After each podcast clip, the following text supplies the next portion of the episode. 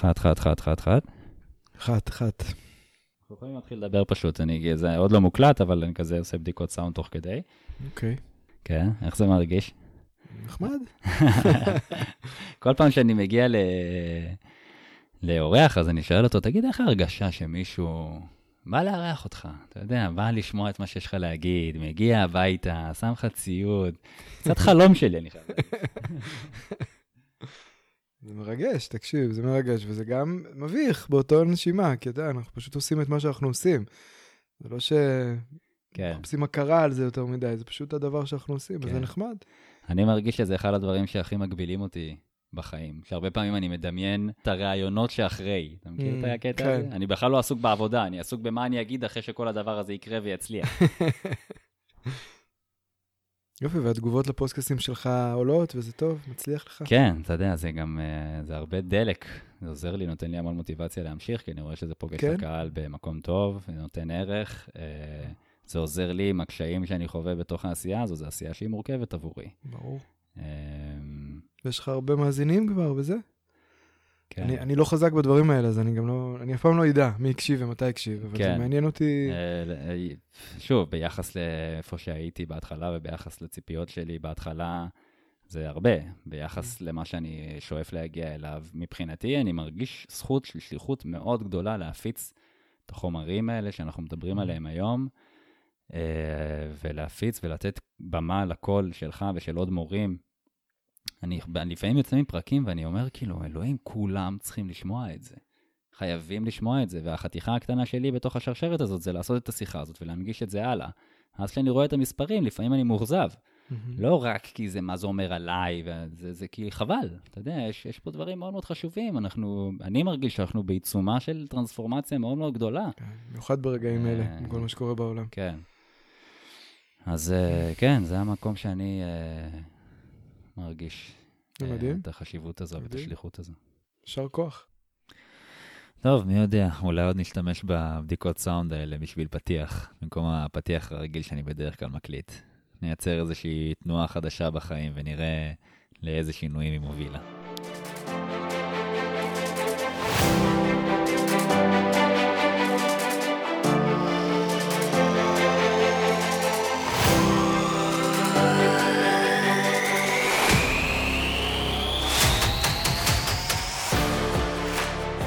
קודם כל אני רוצה להגיד uh, תודה לכל מי שמצטרף להאזין לעוד פרק של מדברים חופשי. אני תמיד פותח בתודה כזו, כי מבחינתי זה לגמרי לא מובן מאליו.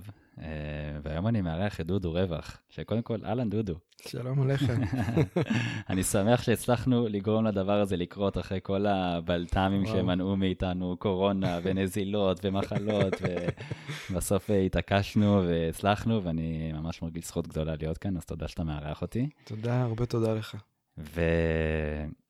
והדרך שלי להתכונן להקלטה הזו איתך, כי דיברנו מזמן, מהמם. וכזה היה לי כיוון בראש, לאן אני רוצה ללכת איתך, ו... וקצת שכחתי. אתה יודע, עברו כל מיני, עבר זמן, ולא ידעתי כזה, רגע, יש את ההקלטה, וגם קבענו קצת, כאילו, מהר, לפני יומיים כזה, יאללה, בוא נקבע, יום שני נפגשים וזה, ו... אמרתי, טוב, אני אתקשר לחגי, חגי פיטשניק, שגם התארח בפודקאסט הזה, והוא חבר, והוא גם uh, למד אצלך ומכיר אותך. אמרתי, נתקשר לחגי, יזרוק לי, יזרוק לי כל מיני כיוונים. והוא לא זרק לי יותר מדי כיוונים, כמובן, חגי בדרכו שלו עזר לי להתכונן, ואמר לי משפט שנשאר איתי, זה ממש היה בנסיעה לפה, הוא אמר לי, תתרגל תנועה תוך כדי השיחה. וזה מאוד, וזה נשאר איתי, כי אחד הדברים שרציתי לדבר איתך עליהם זה, זה תנועה בגוף. על כל ה... אולי למה אנשים לא עושים תנועה בחיים שלהם, מה החשיבות של להכניס תנועה לתוך החיים, ואני הבנתי פתאום שדווקא בתודעה שלי, אני לפעמים מוגבל בתנועה, ובכמה אני מוכן באמת לשייט איתך לתוך טיול כאן, וכמה אני מוכן לצאת, מה שנקרא, למסע יחד איתך בתוך השיחה הזו. אז אם אני מכניס איזשהו הקשר מבחינתי, אני, אני, אני מביא תנועה מהמם. לתוך, ה, לתוך השיחה הזו איתך, ואני מזמין גם את המאזינים לתפוס איזשהו הקשר כזה של לנוע בתוך השיחה הזו למקומות ש... אתה יודע, למקומות אה, שכל אחד זה לוקח אותו. והייתי שמח שקודם, אה, א', תשתף איך אתה, מה, איך אתה מרגיש עכשיו בזמן ההקלטה שלנו, וב', אה, קצת על עצמך, למען מי שמכיר אותך, אולי יזהה עוד איזה משהו, יגלה עוד פרט, וגם למי שלא מכיר אותך, ועבורי, מה אתה עושה, מה הדרך שעברת. בשמחה. בשמחה. אז קודם כל, תודה רבה. אהבה. אני מאוד מאוד שמח שבאת עד לכאן, עד לפרדס חנה. זה לא ברור מאליו. וגם אני מודה לכל מי שבוחר להאזין לנו.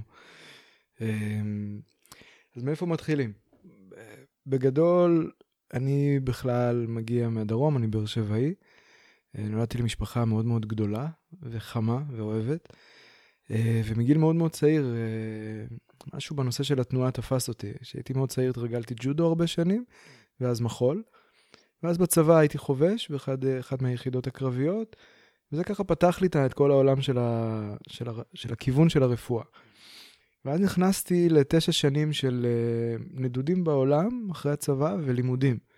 Um, המון לימודים, הרבה הרבה לימודים שעד היום אני לומד.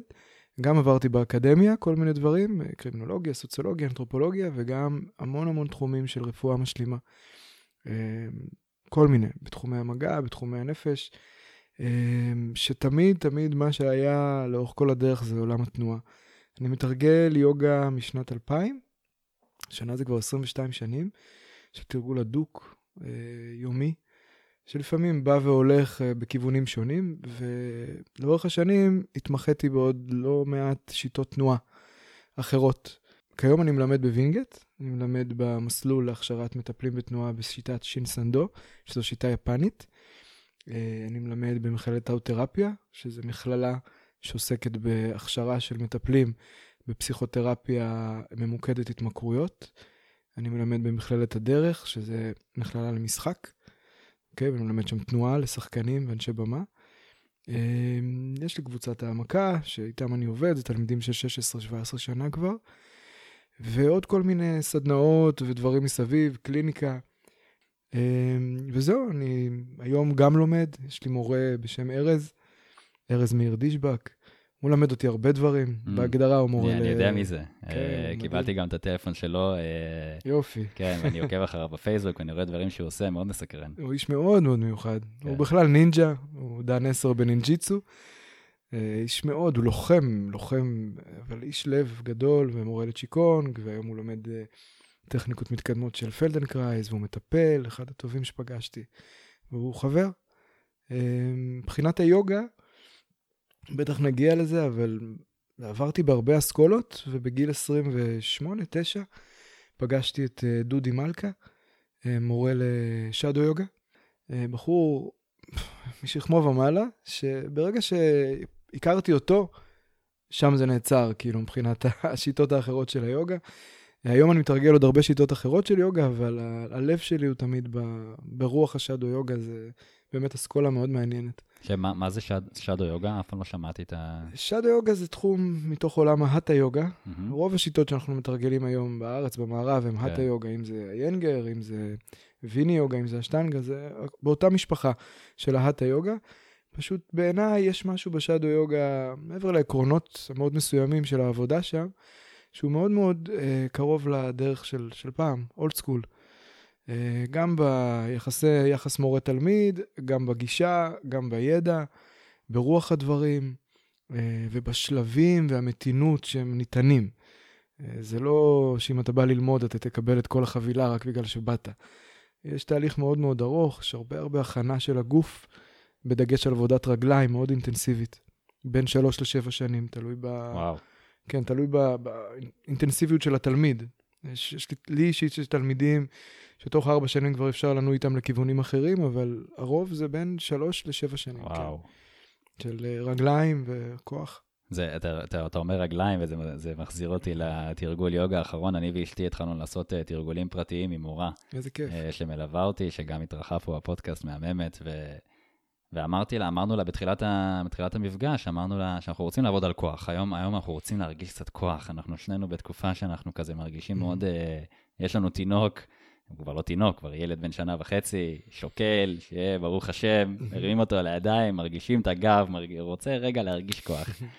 הכניס אותנו לכל מיני תרגילים עם עבודת רגליים מאוד חזקה, עם חיבור לקרקע. מדהים.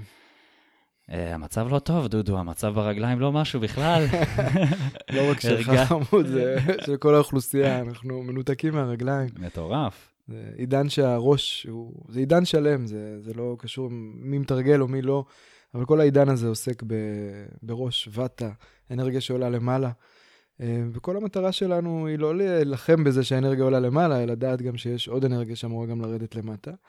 והשורשים שעוסקים בתנועה, אתה חייב רגליים. אה, בלי זה, זה, זה אשליה קצת. אה, הרגליים הן ממש קריטיות. כפות הרגליים, עבודות על כפות הרגליים, על הברכיים, על השוקיים, ירך, אגן. כן, והנטייה ו... שלנו זה, אתה יודע, מה מצטלם הכי טוב באינסטגרם, בוא, בוא, בוא, בוא נעשה את הקוביות, בוא, כן, בוא נגדיל כן. את הכתפיים. אבל נכון. בסוף אתה אומר, הכל מתחיל מהרגליים. רגליים והחלק האחורי של הגוף. Mm.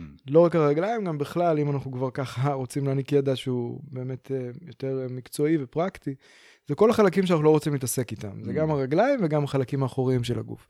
מעניין. כאשר בן אדם הולך לחדר כושר, לרוב אנחנו עובדים על החלקים הקדמיים של הגוף. אה, האחוריים, שם הכוח האמיתי, שם השרירים הגדולים ביותר, חזקים ביותר. אבל שם גם יש הרבה הסתרות וקיבוצים. Hmm. מעניין. אני, אני רוצה לגעת רגע בשיתוף שלך, כי, כן. כי דיברת על המון דברים שאתה עושה, ואני גם זוכר משיחת הטלפון שלנו שאתה... כמו, היה לך חשוב לתת דגש לאינטגרציה שאתה עושה בין דברים. זאת אומרת, שלמדת כל כך הרבה דברים, למדת המון שיטות תנועה, תרגלת, התנסית, אתה עדיין עושה את זה, אבל בסוף יש איזה משהו מאוד מזוקק שאתה גם, שהולך איתך היום. נכון שזה משתנה ביחס לכל דבר שאתה עושה, אבל יש איזה מוטיב שהוא חוזר. אתה רוצה לדבר על זה קצת? בשמחה. בשמחה. זה הכל התחיל בתואר הראשון, באיזה קורס של פסיכולוגיה, שדיברו איתנו על תיאוריית הגשטלט. שלסיכום, השלם גדול מסכום חלקיו. נקצר את כל הנושא. כן. וזה באמת היה כמה משפטים של אותו פרופסור שתפס אותי, והלכתי עם הדבר הזה. לפעמים אתה שומע איזה משהו קטן באיזו הרצאה של ארבע שעות, ואתה, וזה מה שתופס אותך. אמ, ולאט, וכמובן בגלל שאני אוהב, אני מאוד אוהב ללמוד, אני מאוד אוהב שיש לי מורים, אני מאוד אוהב את זה, זה מאוד חשוב לי לבריאות הנפשית שלי גם, ולתלמידים, אז כל פעם גיליתי שאני ניגש לשיטה, נכנס עמוק, ומפיק את מה שאני יכול, ו... ואז הנטייה הטבעית שלי היא ללמוד עוד. אני לא יכול להיעצר בבית ספר אחד או במקום אחד. זה אני, זה לא משהו רע או טוב, זה פשוט טיפוס. ולאט לאט התחלתי לגלות שהתחלתי ללמוד גם את התורות המסוימות, למשל בודהיזם, הרבה שנים אני לומד, וזן בודהיזם, זה, זה ההתמקדות שלי בשש שנים האחרונות, ודאואיזם וכל הנושאים האלה, אני מתחיל לקלוט, התחלתי לקלוט שהכל מדבר בגדול, מן הסתם דיברתם על זה באלפי פודקאסטים, הכל מדבר על אותו כיוון. עכשיו, גם בנושא של התנועה, זה לא משנה מאיפה אתה בא לזה, בסופו של דבר יש כמה כיווני תנועה שאתה צריך לנוע בהם, שאתה צריך לשלוט בהם. כמה כיווני תנועה פנימיים, אם זה בגוף, וכמה כיווני תנועה חיצוניים. והתחלתי לקלוט, יש כל מיני עקרונות שחוזרים על עצמם בכל השיטות האלה. עכשיו, אני, מבחינת הענווה, אני חייב להגיד שיש שיטות שבאמת השקעתי בהן שנים, בחלקם עשרות שנים, ויש שיטות שפשוט התנסיתי בכל מיני דברים מסוימים, שפשוט די מהר קלטתי את, ה, את הבסיס שעומד מאחוריהם, וגיליתי שזה אותו בסיס.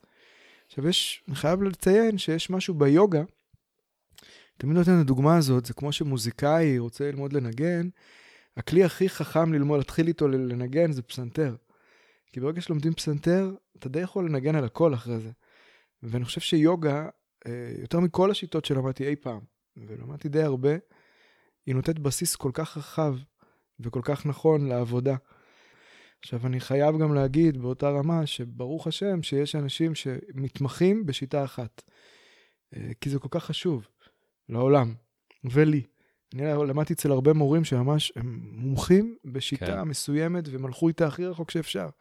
אבל יש גם קבוצה של אנשים בעולם, ואי אפשר להתעלם מהם, שהם ורסטיליים, שהם חייבים גיוון בחיים שלהם בכלל. ואני מוצא שבכל שיטה צריך ללקט את הניצוצות של האור שיש בה. בסופו של דבר, את רוב השיטות המציאו אנשים. כן. אנשים זה דבר מורכב. כן. ולא תמיד הכל מדויק לכל אחד. אז צריך ללקט את ה, באמת את הדברים הנקיים ביותר ולעבוד איתם, מתוך ענווה ובלי יהירות. מעניין מה שאתה אומר. הכרזה גדולה שמצאנו פה דרך חדשה. כן. אבל זה פשוט נוגע, שיטה שמאוד נוגעת בעיניי. מעניין מאוד מה שאתה אומר, כי אני גם מרגיש שאני מאוד ורסטילי בהקשר הזה, שאני קצת קופץ מדבר לדבר, ו- וסיימתי, אני חושב שהקלטתי לפני כמה פרקים, או לפני כמה שבועות, פרק עם אה, פריידי מרגלית, שאחד הדברים שהיא אמרה שם זה, זה תבחר מורה ואל תזוז ממנו, לך איתו דרך לפני שאתה משחרר אותו, כי אחד הדברים שהרבה אנשים לא שמים לב, זה שהם זזים מהמורה או מהקורס או מהשיטה בדיוק ברגע שבו אתה מגיע לאיזשהו חלק עמוק בתוכך, mm-hmm. וכדי, ובאופן מודע או לא מודע, בעיקר לא מודע, זזים נכון. לחפש משהו אחר, ואני כאילו נשארתי עם זה ואמרתי, בוא, בוא נבדוק רגע, כי אני הרבה פעמים באמת מוצא את עצמי קופץ מדבר לדבר, אבל כן חשוב לי רגע לקחת את הנושא הזה של התנועה אפילו כמה צעדים אחורה. Mm-hmm. כי אני מאמין שחלק מהאנשים שמקשיבים לפודקאסט הזה לא זזו בחיים שלהם. אתה יודע, okay. או אוקיי. אולי, אולי אפילו כשהיו ילדים. Mm-hmm. אני לפחות אה, שם לב שיש לי המון מגבלה בהקשר הזה. אולי גם רגשית, גם פיזית. אמ,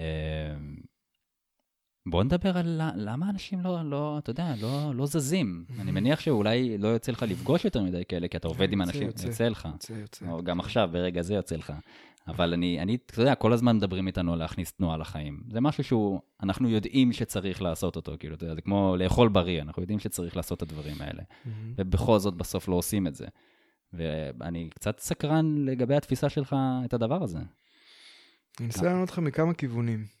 כאילו, אני לא חושב שאנשים אה, הם עצלנים, אני, זה כן. לא הכיוון שלי. אני חושב שאנשים מסתפקים בכיו... בסך תנועות מסוימות, זה לא שחושבים על זה, אבל זה מה שאנחנו תכלס עושים, שמשרתות אותנו במהלך היום-יום. אם זה לקום, לעשות דברים בבית, אה, לבשל, לזוז קצת במרחב, לנסוע באוטו, להגיע למשרד, או כל עבודה אחרת. אם העבודה שלי בטעות היא פיזית, אז אני מסתפק בזה. אוקיי? זה, זה הבסיס של האנשים. עכשיו, אוקיי. זה נובע מתוך, בעיניי, כמובן, עוד פעם, הכל בענווה, אבל זה כן. מה שאני רואה בקליניקה ובשנים שאני עובד ומלמד. אנשים לא אוהבים שינויים. ותנועה, הבסיס שלה הוא שינוי. אין דבר שהוא סטטי בעולם, כלום. כלום לא סטטי, הכל משתנה כל הזמן. הגוף שלי ושלך בעשר דקות שאנחנו מדברים כבר השתנה מיליוני פעמים, מבחינת כן. התאים, חילוף החומרים, כמובן ברמות האנרגטיות של זה, של המחשבות והצ'י, דברים שכל הזמן משתנים. אנשים, בגלל הידיעה הפנימית הזאת שהכל בשינוי כל הזמן, הם מנסים להרגיש משהו שהוא לא זז, קבוע. Mm. ואז התנועה הרבה פעמים מייצרת אה, תזוזה שאין לי עליה שליטה. עכשיו, בן אדם שעובד עם הגוף יודע שהגוף הוא ערימה של סודות כמוסים וכוחות אה, שטמונים בו. וכשמתחילים לעבוד עם הגוף צצים כל מיני דברים. גם דברים טובים, ולפעמים גם דברים רעים. הרבה פעמים אנשים אחרי תרגולים מרגישים כאבים. הכאבים האלה פשוט, אם, מה לא משנה מה שיטת התנועה שבן אדם מתרגל, השיטה פשוט חושפת את הכאב שתמיד היה שם. קשה מאוד להיפצע בתנועות שהן פנימיות, כמו יוגה או טאי צ'י או צ'יקונג או פלדנקרייז, אבל הן בהחלט חושפות את מה שתמיד היה שם, וזה עוד רק במישור הפיזי. יש את כל המישור הרגשי, הפסיכולוגי, יש את הצללים שלנו, את ההתמכרויות שלנו. והגוף יודע את כל זה. הוא בן ברית מאוד מאוד נאמן. ולפעמים כשאתה מתחיל להזיז וככה לסובב את הכפית בתוך הכוס תה, אז דברים מתחילים לצוף, ואנשים לא אוהבים את זה. עכשיו, ההתעסקות עם החלקים האלה, עם הצללים, היא דבר שבעיניי הוא must. למה אתה מתכוון בצללים? אוקיי, אני אסביר לך את זה דווקא מהגישה של יונג, של קארל יונג, ממשיכו, תלמידו של פרויד, ומן הסתם שמעת עליו, כן. מכיר, והרבה בטח שמעו עליו. החידוש והיופי ביונג, מה שהוא דיבר איתנו, הוא דיבר איתנו שלושה חלקים. הוא אמר לנו, אוקיי, יש את הפרסונה, שזה מה שאני מציג עכשיו, אוקיי? אני מציג לעולם כך וכך וכך, אני בן אדם כזה, בן אדם אחר, זה המקצוע שלי, זאת הבת זוג שלי, זה החברים שלי, כך וכך אני עובד, בלה בלה בלה, כל הסיפור הזה שזה אחלה. בני אדם אוהבים לעבוד מול פרסונה. כן. זה הצד הזה. עכשיו, לכל בן אדם יש גם צל. הצל זה מה שאני ממש לא רוצה שאנשים יראו. אוקיי? זה, תמיד אני נותן את הדוגמה הזאת לתלמידים שלי, לכולנו יש איזה חדר כזה בבית, רואה פה את הדלת הזאת, זה החדר אצלנו, שלפני שבא אורח אנחנו דוחפים את הכל לתוך החדר, ואז כל הסלון נראה מסודר ונקי, והחדר ההוא, אתה פותח ונופל עליך ארגז של בגדים ושטויות. אז הצל הזה, הצללים, אמ, חשוב להבין שהעבודה עם הצללים היא קריטית. זה דבר שהתחיל, הדחיקה לתוך הלא מודע שלנו, של הצללים, זה דבר שמתחיל אצל כולם בגיל ההתבגרות ואפילו לפני. עכשיו, העבודה שם היא מאוד מאוד גסה. זה כמו שאמרתי, בן אדם עכשיו מגיע, אני דוחף הכל לתוך הארון. אני לא מסדר ומקפל ועושה את הכל מסודר. אז לפעמים אנחנו דוחפים את כל הדברים הלא טובים, גם אנחנו דוחפים דברים טובים. למשל, ילד שאמרו לו שהציור שלו לא יפה, ואז הוא מפסיק לצייר. ויכול להיות שאם היו קצת מפרגנים לו, הוא היה מוצא בהתבגרותו את התרפיה הכי מושלמת בשבילו. אז כשמתחילים לשחק עם הצללים ולחקור את הדרך הזאת, עם גוף חזק ומעוגן, מתחילים לעלות כל מיני דברים מהמקומות האלה. ואז בן אדם מתחיל לקבל כוחות שהוא בכלל לא יודע שיש לו. עכשיו, המטרה היא לא להיות לא בפרסונה ולא להיות בצללים. המטרה היא האמצע, שזה העצמי. העצמי אמור לאחד את הפער הבלתי נתפס בין אותם דברים שאף אחד לא רוצה ש... שידעו עליו, ההתמכרויות שלנו, התשוקות שלנו, הסטיות, האלימות שבנו, הפחדים שבנו, לבין הפרסונה שהיא הכל טוב, הכל קול, הכל יפה, הכל מדויק. בהקשר לגוף, כולנו מאוד חשוב לנו שהפנים שלנו יהיו מסודרות והחלק הקדמי יהיה נקי. אף אחד לא באמת בודק אם יש לו איזה פצע בכתף, ולא מטריד אותו אם יש לו איזה חתך באמצע השכמה. זה תמיד מטריד אותנו החלק הקדמי, הפרסונה. שהסוד הוא תמיד בצללים. מאוד אז... מעניין. גם אחד הדברים שאמרת בין השורות זה זה שאנחנו עובדים כדי שיהיה לנו גוף חזק, כדי שנוכל לעבוד נכון. עם הצללים ועם הפרסונה הזאת. זאת אומרת, העבודה של התנועה היא בין היתר גם לייצר בסיס לעבודה מעמיקה. גם זרקת את זה בהתחלה נכון. קצת, לפעמים ארבע שנים לוקח לאנשים לבנות רגליים, בסיס כן. חזק, כן. רגליים, כדי שנוכל להתחיל לנוע בתוך מפגש עם הצללים האלה. לזה התכוונת? בהחלט, בהחלט. כי אתן לך דוגמה אחרת, שבטוח שמעת, ואין משפחה שלא, או, או בן אדם שלא מכיר מישהו שקרה לו משהו בעקבות סמים, למשל. כן. סמים, הרבה פעמים פותחים דלת מאוד מאוד חזקה, ואותם מקומות טמונים בלא מודע, הצללים שלנו, כל המקומות האלה, לפעמים, לפעמים זה עולה באופן מאוד מאוד חזק. ושאין גוף מספיק חזק ופסיכולוגיה מובנית, חזקה, שמעוגנת כמובן בשורשים, שהשורש שלהם הם הגוף, הרבה פעמים אנשים מאבדים את זה. ואז במצב הרגוע של זה, זה התקף חרדה קטן, במצב המורכב יותר של זה, זה פסיכוזה.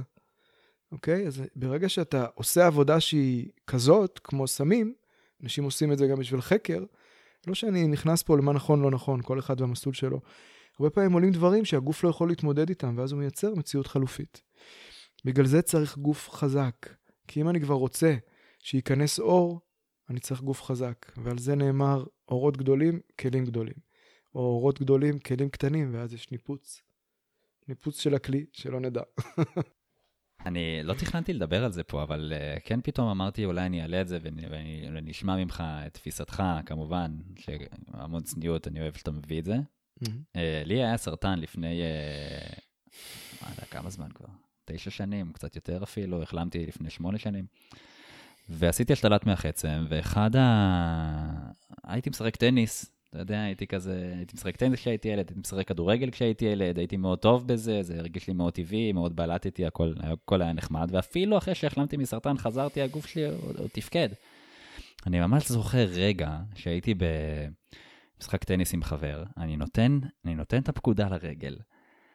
ולא לא עובר, הרגל, אני לא מצליח להרים אותה מהמגרש כדי להתחיל לנוע לכיוון הכדור. ואני מנסה להכחיש את זה בזמן שאנחנו משחקים, ואני אומר, לא יודע, אולי אתה עייף, אולי אתה לא עייף. Mm-hmm.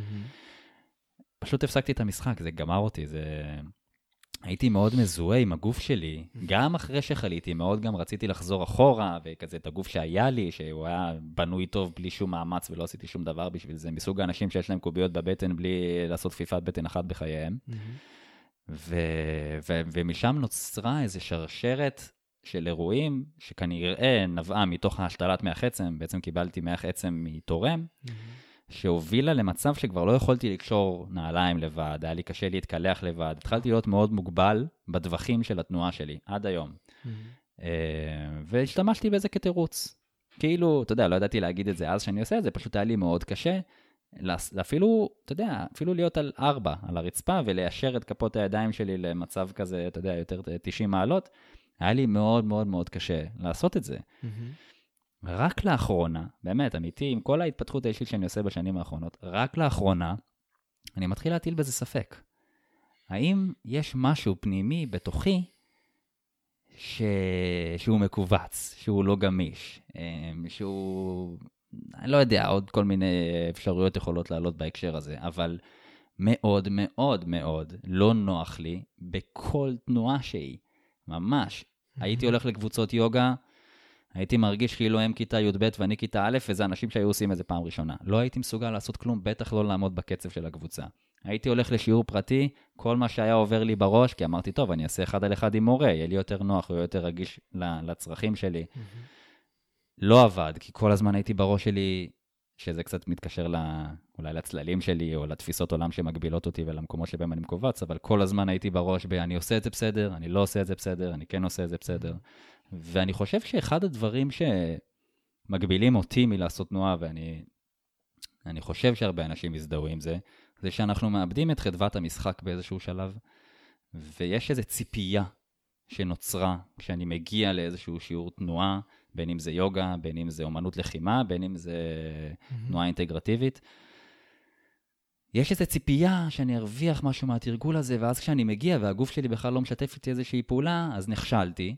אני לא עושה את זה מספיק טוב, אני בכלל, זה מצטרף לכל חוויית אני לא מספיק טוב שאני, והנה, אני עוזב את ה...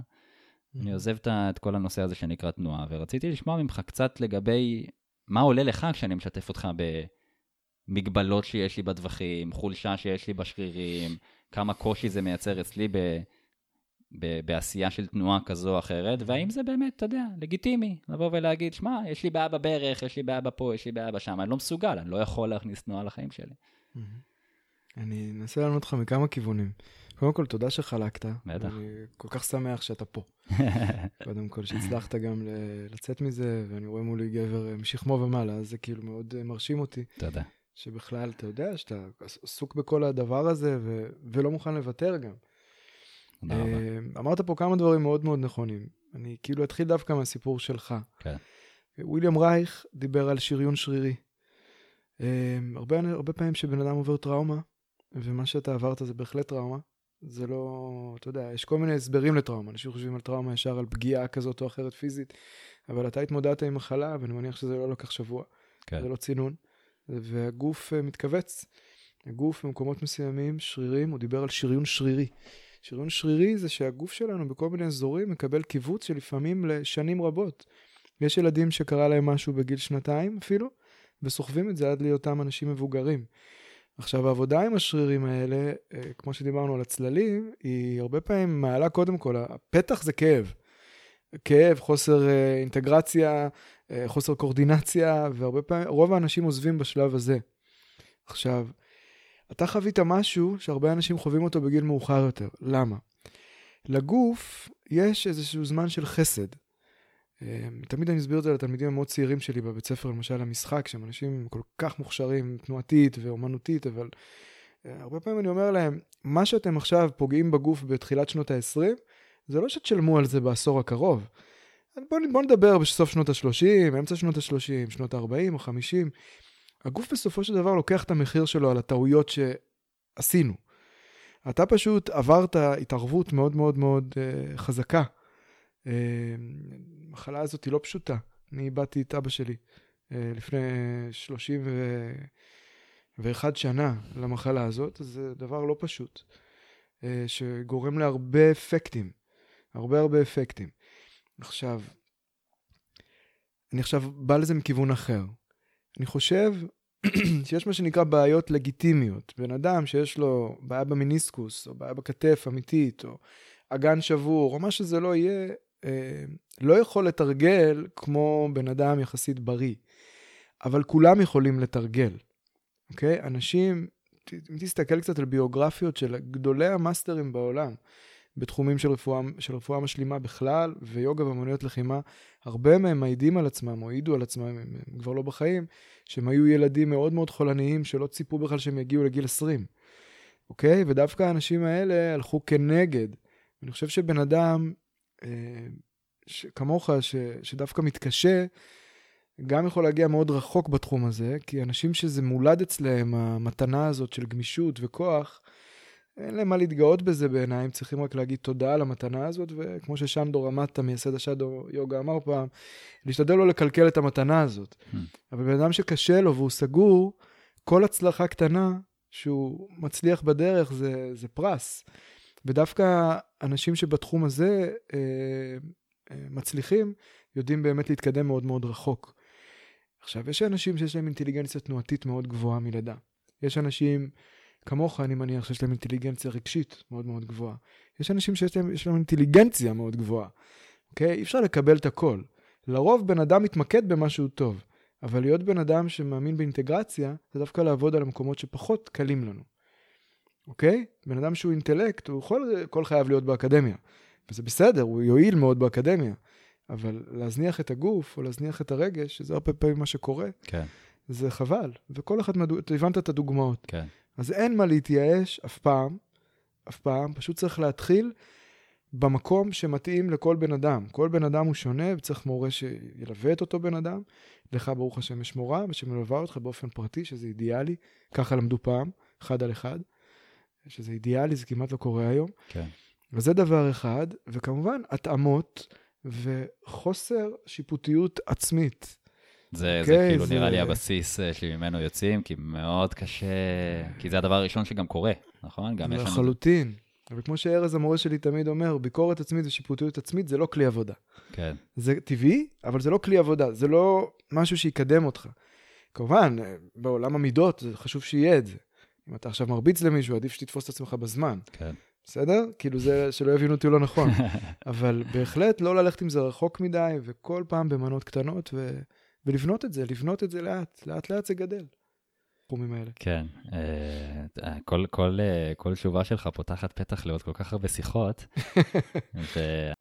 ואחד הדברים שאמרת בשיחה שלנו זה שאתה, אחד, אחד המטרות שלך, בכלל בעשייה שלך, ב- ביציאה שלך לעולם, בכל הדברים שאתה עושה היום, זה לקחת ידע מאוד מאוד גבוה, להנגיש אותו, להפוך אותו לפרקטי כדי שהוא ישרת את האנשים ביום שלהם, נכון? זה כאילו, זה, זה חלק מהעניין, שהוא לא יישאר מאוד גבוה ולאנשים מאוד מאוד ספציפיים, כדי שבאמת יהיה פרקטי, שאנשים יוכלו להיעזר בזה. איך תנועה נכנסת לתוך הדבר הזה? איך תנועה יכולה לעזור לנו כאנשים לחיות חיים, נקרא לזה יותר טובים בגדול, בלי להיכנס למה זה יותר טוב, אבל נקרא לזה חיים יותר מלאים, יותר, יותר שמחים. אוקיי. אז אה, הרב יעקב ורשבסקי אומר שאת הידע שמגיע שם ב- ב- בלוחות הברית צריך להוריד ל- לעקב של הרגל. לא סתם, אוקיי? זה מה שנקרא תורה של חסד ותורה של חיים. אני רוצה שהתורות הגדולות האלה, אני, אתה, שאנחנו הולכים לסדנה למשל, ואנחנו עפים, אוקיי? וקוראים לנו, ואנחנו מבינים כל כך הרבה דברים. ואז אנחנו חוזרים למציאות, ופוגשים איזה חבר, ומפילים עליו את כל התורה הזאת, והוא אומר לי, מה אתם רוצים? מה אתם כן. רוצים ממני בכלל? אוקיי? הנקודה היא להוריד את הידע הזה לאדמה, לעכב. כי אם הוא לא פרקטי, אז למה? להוריד תורת חסד לתורת חיים. זה של הרב ורשבסקי, זה דבר שמאוד נוגע לי ללב. עכשיו, אני איש פרקטי. אנשים לפעמים מתבלבלים, גם בגלל אולי המראה והדברים שאני אומר, שאני חי באוויר. אני לא, אני איש מאוד מאוד מאוד פרקטי. חשוב לי שדברים יעבדו. אה, ככה גדלתי, ואני מאוד מאוד חשוב לי שבן אדם לא יהיה תלוי במורה או בי. אין לי בעיה לעזור, לתת כלים, אבל התלות הזאת מייצרת אה, אה, חוסר יצירתיות כן. וחולשה אצל לא התלמיד. מובן מאליו בעולם של היום, אז- מה שאתה כן, אומר. אין דרך אחרת, זה מה שאני מצפה גם מהמורים שלי, והמורים שלי כרגע, אצל מי שאני לומד כרגע, יחסים מאוד מאוד בריאים. אין תלות. המטרה היא שתלמידים יקבלו כלים לעשות שינוי שהם רק יכולים לעבור בחיים שלהם. לא משנה כמה אני או מורה אחר רואה, חושב שהוא רואה את הדרך שלך או של תלמיד אחר או מה שזה לא יהיה, רק התלמיד בעצמו, בחקירה שלו, צריך למצוא את הדרך הפתלתלה, הנסתרת, לתוך השינוי. עכשיו, הדרך לזה היא במנות קטנות. אני, חלק מהעקרונות של הבית ספר שאני מלמד בו, בית ספר לתנועה אינטגרטיבית, זה טקסיות. בן אדם צריך לדבוק. אם אתה עכשיו תחליט שממחר, לא משנה מה, אבל באמת, לא משנה מה, אתה ממהר לעבודה, יש לך נזילה מהגג, יש לך ילד שבוכה, האישה מסתכלת ככה, חבר, לא משנה מה, אתה זז. אבל מחליט שלא, באמת, רבע שעה, עשרים דקות, בעזרת השם יום אחד שעה וחצי, שעתיים, אבל אתה מחליט אפילו עשר דקות, משהו שאתה יכול לעמוד בו, אתה תראה שלאט לאט לאט הגוף שלך והתודעה שלך יתרחבו לכיוון הזה, עד שזה יהפוך להיות חלק ממך, כמו לאכול ולשתות ולעשות צרכים, אוקיי? עכשיו, הזמן הזה שאתה לוקח לעצמך, לאט לאט אנשים יבינו סביבך, שהם רק ירוויחו מזה, כי הם מקבלים אדם רגוע יותר, מפוקס יותר, שלם יותר. עכשיו, זה חייב לקרות במנות קטנות. זה כמו שאי אפשר לחזור בתשובה ביום אחד. בדרך כלל זה לא נגמר טוב. או להפוך להיות צמחוני ביום אחד. אוקיי? כי אז אתה פשוט מנפילת סוכר, או מה שזה לא יהיה, אתה תתקע באיזה קיר. אז גם בדרך לחזרה לתנועה, בעיניי צריכה להיות מאוד מאוד איטית, הדרגתית, מאוד ענווה. ועוד פעם, הנושא של ההשוואה, שכל כך טמון בחברה שלנו חזק, אה, חייב לצאת משם, מהפריים. כמו שאמרנו מקודם. אז אם אתה למשל תחליט שממחר, אתה כל יום זז עשר דקות, ולא משנה כרגע מה. מבחינתי שים מוזיקה ותרקוד, או שתעשה כמה תנועות יוגה, או משהו שקשור ליציבה, אתה תראה שלאט לאט זה יתפוס יותר ויותר חלקים, עד שדברים יתחילו להיות יותר ברורים, ושלך, זה הכי חשוב, שהתרגול יהפוך להיות שלך. בלי... זה כמו ללכת למסעדה, אוקיי? ולחשוב שאתה יכול לאכול ולעכל שם. כשאתה הולך למורה, אתה בסך הכל מקבל מנות של אוכל. קח אותם הביתה, זה של דודי מלכה, תמיד היה אומר את זה. קח אותם הביתה, תעכל אותם, תעלה גירה רגע, תראה אם זה עדיין סבבה, אם לא, תחזיר. במיוחד אם אתה מורה, אז בכלל, לפני שאתה מלמד דברים צריך לעבוד איתם הרבה, אוקיי? אז, ואם אתה לא מורה, אם אתה רק מתרגל, חייב תרגול ביתי. שינוי גדול לא יכול לקרות מפעם בשבוע עם מורה. זה כמובן, אני פה אומר דברים שלא נשמעים הכי אולי טוב, אבל הם לא, הכי כנים. קודם כל, כל אתה דובר אמת, אתה יודע, אני, בסוף אה, אנחנו מדברים פה קצת על הטמעה של הרגל, איך באמת הרגל מוטמע והופך להיות, ומה ההשפעה שלו על החיים שלנו, וכמובן שזה חייב להיות במנות קטנות, וזה לא משהו שהתודעה שלנו אוהבת, כי אנחנו רוצים כאן, עכשיו, ומהר, והרבה.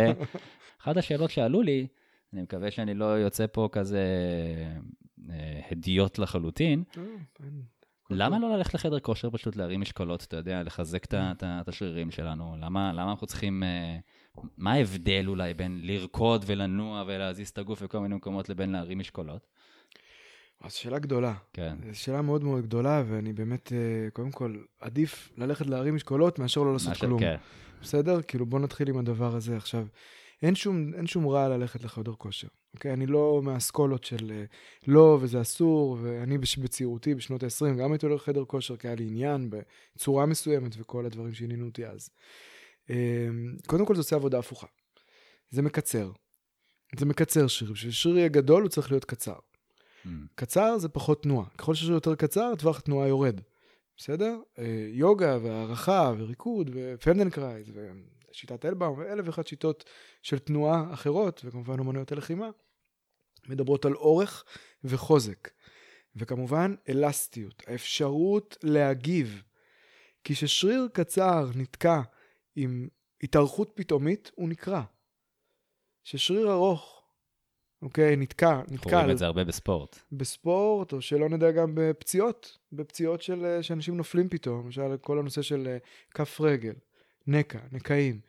אנשים לא עובדים עם כפות הרגליים לכל כיווני התנועה, ואז אם בטעות הרגל נכנסת לאיזה בור קטן בכביש, יש נקייה, הרגל ננקעת, הקרסול ננקעת, וקשה מאוד לצאת מזה, כי זו רצועה, רצועה מאוד קשה לה לחזור למצב הקודם שלה, זה לא שריר. אוקיי? פציעה בשריר היא יחסית לא נעימה, כן. אבל אפשר לטפל בה.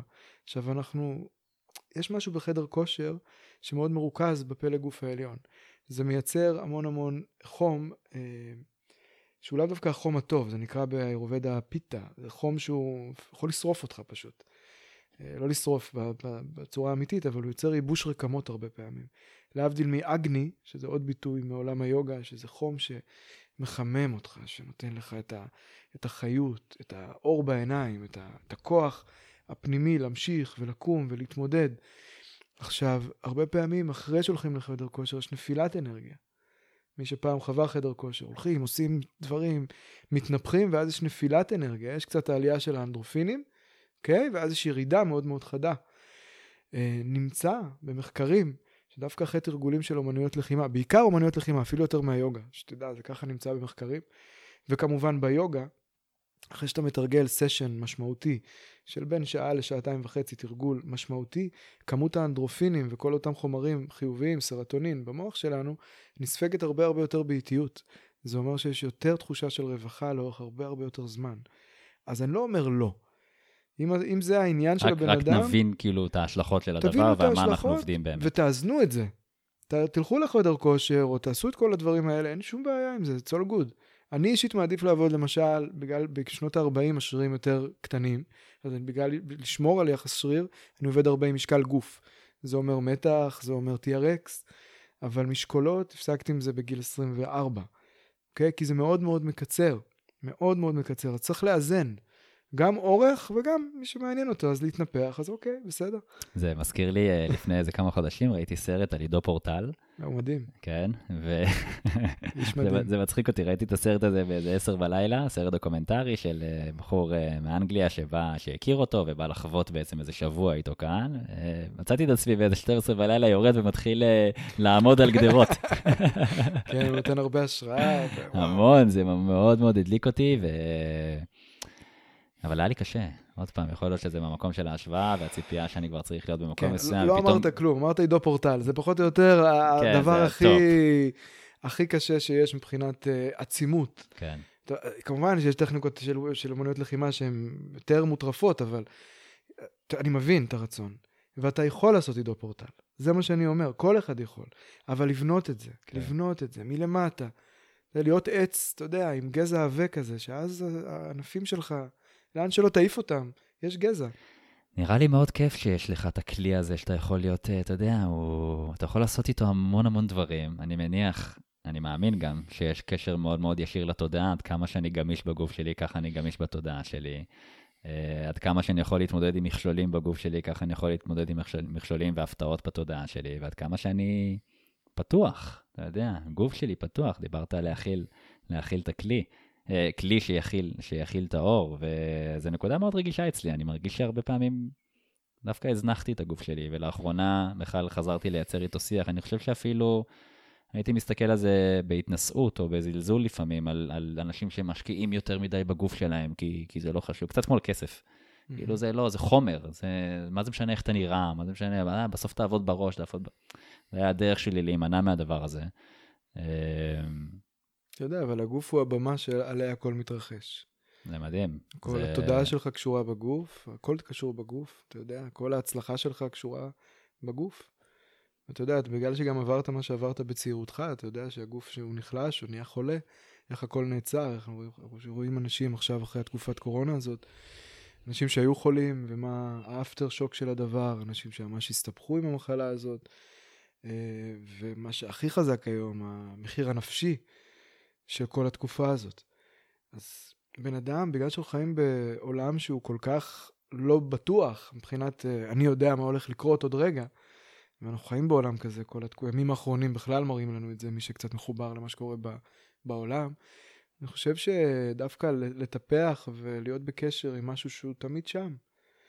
עוד פעם, אנחנו לא צדיקים, לא בקטע של להפוך להיות איזה משהו טהור, וכל היום לאכול אה, שייקים ו... ולחיות על נאנה, זה לא הרעיון. הרעיון הוא אינטגרציה, לדעת שאם אתה קצת לוקח מהגוף, כי אתה לא יושן בזמן, לפעמים האוכל שלך לא משהו, אז צריך לתת לו משהו בחזרה. זה כל העניין, איזון. אנשים שהולכים יותר מדי לתרבות גוף, ובזה אתה צודק, הם מאבדים קשר עם חלקים אחרים, והרבה פעמים זה הדבר. ואז יש קרקוע גופני מאוד מאוד חזק, אבל הרוח הולכת לאיבוד, או האינטרסובייקט, מה שנקרא, הקשר עם בני אדם אחרים. אנחנו צריכים שלושה מקורות לקרקוע, אוקיי? קרקוע אדמתי, שזה גוף, החיבור לאדמה, וכמו שאמרת, גם פרנסה וזוגיות וכל הסיפור הזה. קרקוע רוחני למשהו שהוא גדול מאיתנו, שזה השאיפה של כולנו. והקשה מכולם, שבו שת, השתיים האלה מתבטאים, זה הקרקוע האינטרסובייקטיבי. שזה לדעת לייצר קשר, ששם הכי קשה לעשות עבודה. אנחנו יכולים להיות נחמדים כל העולם, ואז בבית להיות אה, לא בדיוק הכי נחמדים. אוקיי, עם ההורים שלנו, בבני זוג שלנו. וזו עבודה מאוד קשה. אני חושב שהגוף הוא הפתח, בשבילי הוא הפתח. בלי לזלזל ורק להוסיף על השיטות האחרות. אני חושב שפסיכולוגים שעובדים עם גוף הם אנשים עוד יותר חדים. אוקיי? אני חושב שאנשים שמטפלים בעולם הרגש בצורה עמוקה שעובדים עם גוף הם עוד יותר חדים. אני חושב שמדענים שהולכים רחוק מאוד בעולם המדע שעובדים עם גוף לחלוטין הופכים להיות יותר חדים. כל ו... החוכמה קיימת בתוך, ה... בתוך הגוף שלנו. זה קיים, הכל שם, אף אחד באמת לא מסביר, לא יודע להסביר לגמרי את מה שהולך שם. אתה כן. יודע, בשביל זה יש מדע, אבל... צריך כל הזמן לחזור לשם ולראות מאיפה הדברים באים, בלי לזלזל באף אחד מהחלקים האחרים ולטפח את הכל ביחד. פשוט זה כלי שאני מאוד מאוד אוהב. אני מאוד אוהב אסתטיקה, והעבודה תנועתית היא אסתטית. גם אם היא מסורבלת בהתחלה, יש שם משהו אסתטי, זה גוף זז במרחב, זה הדבר הכי יפה שיש בעולם. בעיניי. זה כיף לשמוע אותך מדבר ככה. אם אני עכשיו החלטתי שאני מתחיל לעשות תנועה, אתה יודע, נגיד אני מאזין או אני בעצמי, החלטתי, אני רוצה להתחיל להכניס כן. תנועה לחיי, אבל זה מאוד מוזר לקבל את ההחלטה הזו בלי לדעת מה אני הולך לעשות, או נגיד ואני יודע מה אני הולך לעשות, או, או יש כל מיני אפשרויות. מה ההקשר שאני צריך להחזיק בראש שלי דיברנו על זה קצת במהלך המפגש שלנו, על לפחות על מה לא, מה לא לעשות, מה לא לשפוט ולהתחיל צעד אחרי צעד, אבל מה ההקשר הרחב שאני מתחיל להכניס, להחזיק בראש שלי, שייתן הצדקה לפעולה? Okay. אוקיי. קודם כל, הדברים שעוזרים מאוד בתחילת הדרך זה הנכחה. הנכחה. השלב הראשון זה לשבת, ובעזרת המודעות, שזה הכלי שכולנו אוהבים ויודעים לפתח. מה קורה כרגע? מה קורה כרגע, ואם אני יכול רגע באמת לראות, להרגיש את האצבעות של הרגליים שלי, את העקב שלי, חלקים מאוד נסתרים. חורים שחורים כאלה בתוך הגוף. זה השלב הראשון. השלב השני, הפרקטי, הוא להזיז מפרקים. זהו. פה צריך להתמקד. שאפשר ללכת למורה כזה או אחר בשביל ללמד אותך, אתה יודע, עבודת חימום בסיסית של מפרקים.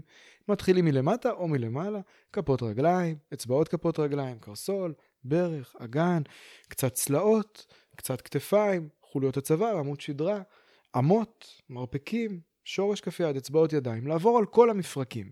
זה השלב הראשון. עכשיו, ההצדקה, ההצדקה באה מתוך חוויה. הקפיצה למים, בוא נגיד שזה אקט, of fate קוראים לזה, זה כמו, אתה יודע, שאתה נזרק... אני מאמין שזה ייתן לי משהו. אתה מאמין שהמים האלה מספיק עמוקים ואני לא אתקע עם הראש ברצפה. כן. בסדר, שזה ייתן לי משהו. ואני חושב שבן אדם שמתחיל לזוז, אפילו מעט, משהו בנשימה שלו מתחיל להשתנות, דאגה שהייתה לו פתאום חלפה, אה, מחשבות אובססיביות הופכות להיות קצת יותר שקטות, אה, סבלנות, קצת, זה במילימטרים. ואז אתה מתחיל לשים לב לדברים מאוד מאוד קטנים שמתחילים להתרחש. בדרך כלל, למשל ביוגה, היוגה היא יודעת לפתות בהתחלה. היא נותנת לך איזה שנה או חצי שנה של וואו, כמה דברים משתנים, כמה דברים קורים, פתאום בן אדם זז, רץ, קם מוקדם, ואז יש איזה משהו שלא קורה. פתאום איזה חצי שנה לא קורה כלום. רוב האנשים, הרבה אנשים, לא רוב, עוזבים בשלב הזה. אומרים, בטח אני עושה משהו לא נכון, או המורה לא מתאים לי, או, או, או. אבל הרבה פעמים, זה בעיניי האינטליגנציה של היוגה בתור ישות נפרדת, שבוחנת. שאומרת, עד כמה אתה יכול כרגע לשהות בריא כזה, שלא קורה בו כביכול כלום. כן. אתה פשוט לא, לא רואה. אתה לא רואה, זה כמו שתסתכל כן. עכשיו על הים, הוא רגוע. כן. אבל תכניס את הראש פנימה ותבין מה הולך שם. דברים לפעמים זזים בקצב מאוד מאוד איטי. בגלל שהתודעה שלנו רגילה לתפוס מהירות, אז זה מה שנדבקת בו בהתחלה. אז לזכור שיש פה איזושהי אשליה שלא קורה משהו. להתחיל לעבוד בקטן, בבוקר, רצוי למתחילים לעבוד בבוקר, שזה הכי קשה אגב. הבוקר כל הגוף הוא סטיף מהשינה, אבל זה משנה את כל, ה, את כל הפתיחה של היום. כמה זה צריך להיות מחובר לתפיסתך לתשוקה שלי? אתה יודע, אני, תן לי כדור, אני עושה תנועה מפה עד מחר עם הכדור. קח אותי לפילאטיס, לצורך העניין, משעמם לי, אתה יודע, אני כזה, אוקיי, נעשה ככה 10-12 פעמים אה, כן. ירידות עם הברכיים וכמה תנועות עם איזה... כן. אבל... אני אנסה להסביר את זה. אתה מבין, אני כן, הייתי ילד שכזה אהב כדור, אהב את התחרות, אהב את המשחק. ועכשיו בעצם אני מרגיש שכל עולם התנועה, שהוא כמובן לא חדש, אבל הוא חדש לי, או חדש בעולם שבו אני אה, אה, מתפתח בו, מזיז את ה... כאילו, מזיז את המשחק הצידה. בוא, יש פה תרגולים שצריך לעשות, יש פה תנועה שצריך לעשות ולחזור אחריה כמה פעמים. ו... איפה הכדור, איפה השוער, אני רוצה להבקיע שער וללכת לחגוג, זה מה, זה מה שחיפשתי. עכשיו, כמה, איך אני יכול למצוא גם תשוקה בתוך הדבר הזה, כדי שזה באמת יעזור לי להמשיך לעשות את זה לאורך זמן, או האם בכלל זה הסתכלות נכונה? קודם כל, כל דלת שייכנס בי טוב. אם אתה אומר לי, דודו, אני חוזר עכשיו לשחק כדורגל, תחזור לשחק כדורגל. אתה יודע, אין לי, אין לי עניין בזה או, בזה או אחר. מה ההבדל בין השיטות הפנימיות שאנחנו מדברים עליהן לבין כדורגל או כדורסל, שהן בשיטות ספורט הרגילות, שגם אני שיחקתי טניס בצעירותי וכל מיני דברים אחרים, שזה, אה, אין בזה אינטגרציה. הגוף עובד חד צדדי הרבה פעמים.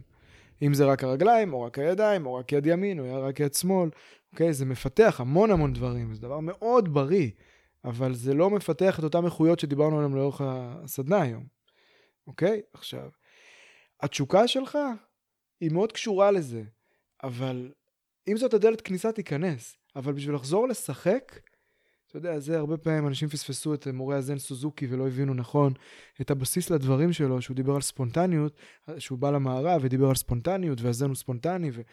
ואז התפתחו כל מיני אמנויות ספונטניות, ציור אינטואיטיבי וכל מיני דברים נפלאים, אבל הספונטניות הזאת מגיעה מתוך עבודה קשה של ידע. בשביל להיות חופשי בתנועה ולשחק, צריך להזיע הרבה הרבה לפני.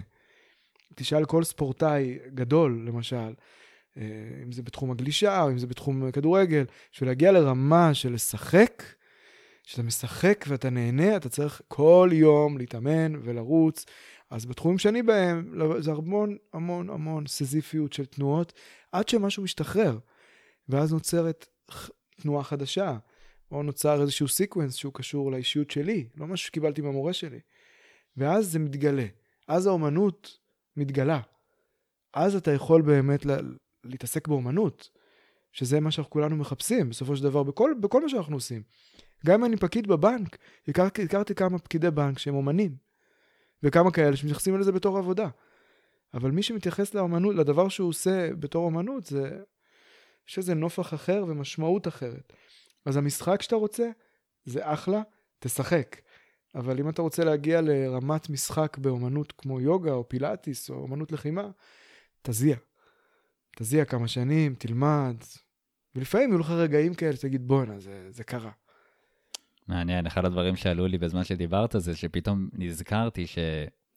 אחד הדברים שהכי קשה לנו כאנשים זה לרקוד, אתה יודע, באופן אה, כזה מאוד אה, ספונטני, נכון? בהרבה סדנאות, אה, זה, זה, זה, זה מין תרגול כזה, לנוע בלי, כאילו לא מסתכלים עליך. כן. וזה משהו שהוא מאוד מאוד מאוד קשה לאנשים, ולא יודע למה זה עלה לי בהקשר הזה, אבל זה נכון. גם יכול לשפוך קצת אור על הקשר שלנו עם תנועה, על האופן שבו אנחנו תופסים את עצמנו ביחס לאנשים אחרים. גם ש... לדימוי גוף שלנו. לגמרי. רצית לזרוק כמה מילים על, אה, על העבודה עם תנועה עם, עם, עם התמכרויות. אה, שזה, אוקיי. שאנחנו ניגע בזה ממש בקצרה אם תרצה, כי פתאום אוקיי. ראיתי שעברה השיחה ולא נגענו בזה, אבל אוקיי, בכל זאת. אוקיי. אוקיי, מעגלי ההתמכרות. כמה נקודות, אה, נקודות חשובות על מעגלי ההתמכרות שלנו.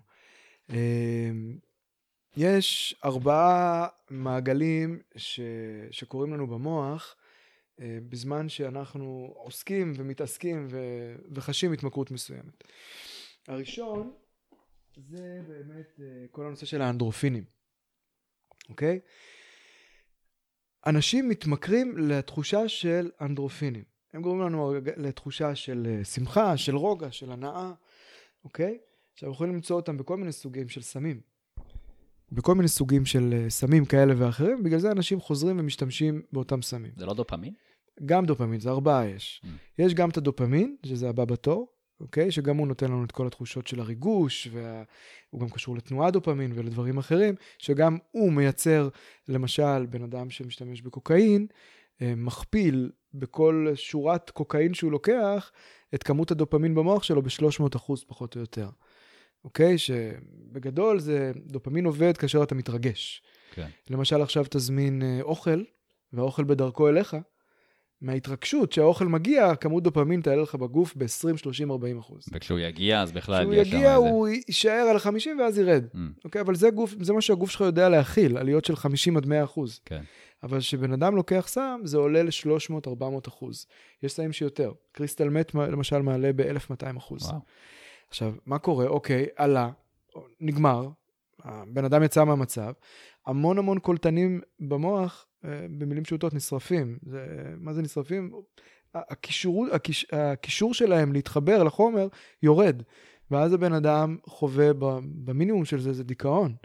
כי אחרי שהיית במקום כל כך גבוה, אז יש נחיתה, ואז יש רצון לשימוש נוסף. דבר נוסף זה אנדרנלין. אנחנו רואים שאנשים לא יודעים לווסת, אנשים שהם התמכרויות לא יודעים לווסת את, ה, את כמות האנדרנלין בגוף שלהם. נושא נוסף זה החומר האפור במוח, שקשור ל... אה, אה, סיפוקים, דחיית דחפים. אוקיי? אם אני עכשיו רוצה לקחת ממישהו משהו, אני לא אעשה את זה בגלל אותו חומר במוח. עכשיו, למה אני אספר לך את כל הסיפור הזה? כי את כל אותן תחושות שמגיעים אליהן באמצעות סמים, אפשר להגיע לאותן תחושות, לא, אולי לא בממדים האלה הקיצוניים, באמצעות תנועה. לא כל תנועה, אבל באמצעות עבודה של תנועה ונשימה וחקירה אותנטית פנימית. אפשר להגיע לרמות מאוד מאוד גבוהות של הסיפור. עכשיו, אתה היית אצל חגי פטשניק, חברנו היקר, שהוא תלמיד שלי, אסיסטנט שלי, קולגה, אני בדרכי אליו היום. נכנסת לאמבטיית קרח, היית בטקס סוואט לודג', זה חוויות קצה, זה מה שנקרא מדיספוריה לאופוריה, מלהיות מצב ש, של סבל וקושי, ואז הגוף לומד לאחר מכן לייצר את כל אותם חומרים שגורמים לנו לאופוריה. כשאנחנו נכנסים לבריכת קרח, הגוף קודם כל חווה תחושה מטורפת. אם זה של כאב, אם זה של מצוקה. לאחר חצי דקה, דקה, הגוף מתחיל להתרגל. ואז יש איזו נקודה שאתה רוצה פשוט להיות שם. כן, לגמרי. אתה פשוט רוצה להיות שם, ואז כשאתה יוצא, אתה מרגיש שמה שנשאר שם באותו מקרר קפוא לא יחזור איתך. וזה טוב שהוא יישאר שם. לפעמים אנחנו צריכים ללכת לקצוות של זה בשביל להגיע לתחושות שיא האלה. אז כשאני עובד עם מכורים, אה, בכל מיני מסגרות, יצא לי לעבוד עם מכורים, גם כרגע, מחלימים, הרבה מחלימים מהתמכרויות, אנחנו קוראים לזה מחלימים, זה לא מבריאים. Okay, אוקיי? זה החלמה, כל חיינו זה החלמה. כל מי שחווה התמכרות בחייו, גם אם זה רק לרגשות, או ל... לא יודע מה, מבין שזה רק החלמה, אתה לא יכול להבריא מזה אף פעם, זה עבודה יומיומית. אנחנו עובדים עם הגוף, והמפגש עם הגוף מייצר עוגן, ומייצר את אותם חומרים שידענו אותם פעם, מי שהשתמש בסמים, אנשים שהשתמשו בסמים, ידעו אותם פעם שהם הסניפו או הזריקו או עשו מה שעשו. אז החיבור הוא, הוא must. מעבר לעבודה על הטראומות והשיח והצעדים, 12 הצעדים לטיפול בהתמכרויות והכלים, וזה לאט לאט הולך ונכנס יותר. דוקטור אבי מזרחי, שאני מקווה שאני אצליח להפגיש ביניכם בקרוב, הוא אחד האנשים שמשלבים את הדברים האלה, שמכניסים לתוך הקהילה שהוא עובד איתה תנועה. יש לו היום במכללה תלמידה שלי, אה, אה, חופית, שהיא מלמדת שם במה שיש להם מרכז יום כזה, באופן קבוע, שבועי, תנועה. איזה okay, אוקיי? קטע. טיפול בתנועה, זה שם, אני מגיע לשם ללמד. לא את הקבוצה הזאת, אבל יותר את הפסיכותרפיסטים וחבר'ה אחרים שמגיעים. אז זה, זה הכל, כל התחום הזה של ההתמכרויות חייב לקבל רענון בנושא הזה, כי בסופו של דבר גם ההתמכרות קורית בגוף. נכון שזה משבר רוחני, זה לא משבר גופני, הגוף סובל מזה לאחר מכן, אבל גם המשבר הרוחני קורה בתוך הגוף. אין רוחניות בלי גוף. וואו, זו שיחה כל כך חשובה. כן, יודע, זה... אני חושב שגם הנושא של התמכרויות הוא, אתה יודע, זה כבר לא בספקטרום. כאילו, בוא, זה, כולנו פה יכולים למצוא את עצמנו במידה כזו או אחרת מכורים למשהו, וזה אפילו לא צריך ללכת רחוק לדפוסי התנהגות ודברים כאלה. עזוב, יש מסכים, יש עניינים, יש סיגריות, יש אה, פורנו, יש כל, כל אחד וה, והעניינים שלו. כל אחד והעניין שלו. ו- וחשוב, ש- וחשוב שננגיש גם את הדבר הזה, והיה פרק גם בפודקאסט הזה שמדבר בדיוק על, על דברים מהסוג הזה. Mm-hmm. Uh, יש משהו שאתה רוצה להוסיף uh, לקראת סיום, שהיית רוצה שהמאזינים יישארו איתו בהקשר של תנועה או בכל דבר אחר? אני חושב שהדבר שצריך להוביל, קודם כל אני רוצה להגיד לך תודה. תודה ואהבה גדולה. זה ממש כיף. העונג הוא שלי. גם שלי, זה זורם ונעים ותודה. וגם תודה לחגי שחיבר בינינו, שזה דבר נפלא. לגמרי. אני חושב שהמילת המפתח לכל העבודה היא ענווה, אוקיי? כל העבודה עוסקת בענווה. אם אני רוצה להתקדם לאיזה כיוון מסוים, אז בלי מטרות גדולות מדי, בן אדם צריך להכיר את עצמו. זה כל מה שאני שואף לעשות עם עצמי, עם התלמידים שלי, עם הקולגות שלי, פשוט ענווה. להיות ברוגע עם המטרות, לפעול במידתיות, לא להגיב מהר לכל מיני דברים שקורים. אה, לא לקחת קרדיט יותר מדי. אנחנו פשוט צריכים להבין שיש פה הרבה דברים, אני, ואני והמאזינים, שאנחנו לא באמת מבינים. כשבן אדם זז, הוא לא באמת מבין מה קורה ואיזה כוחות חיצוניים עוזרים לו לזוז.